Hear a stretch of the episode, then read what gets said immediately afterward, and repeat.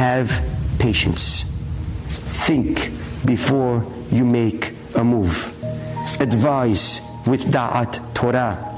Thoroughly asking, understanding.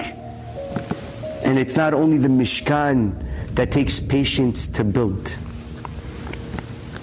The Mishkan is our home. In our homes, we need tremendous patience. And it is so easy, especially in such a driving world, to lose patience,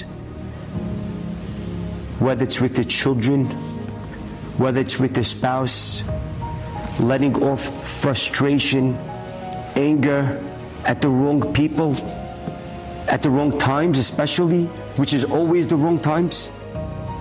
How important it is for Bnei Israel to know that when you're coming to build the Mishkan, that's your house, you need to have patience. Our children, how much they need our time, how much they need our patience. Parents have to know that their time is for their children and to give over from their valuable time patiently to their children. So patiently. And to sit down with our children, even though we couldn't care less, maybe, about the colors, because we know it already. And you already did it with your first seven children. But your eighth child also wants to tell you that today he learned the color green.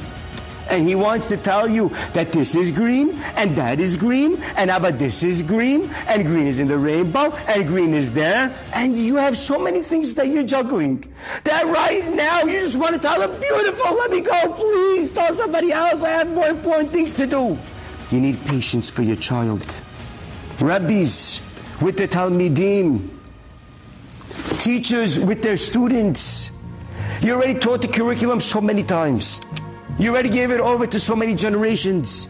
And now you can just say, had you already? I already taught it over. You don't get it. Ask somebody else. What a big mistake you're doing. As many dorot as you taught, as many generations as you gave it to. Here's another one that you have a chance to imbue. Here's another opportunity that you have. Why in the world would you throw it down the drain for nothing? Patience, so important.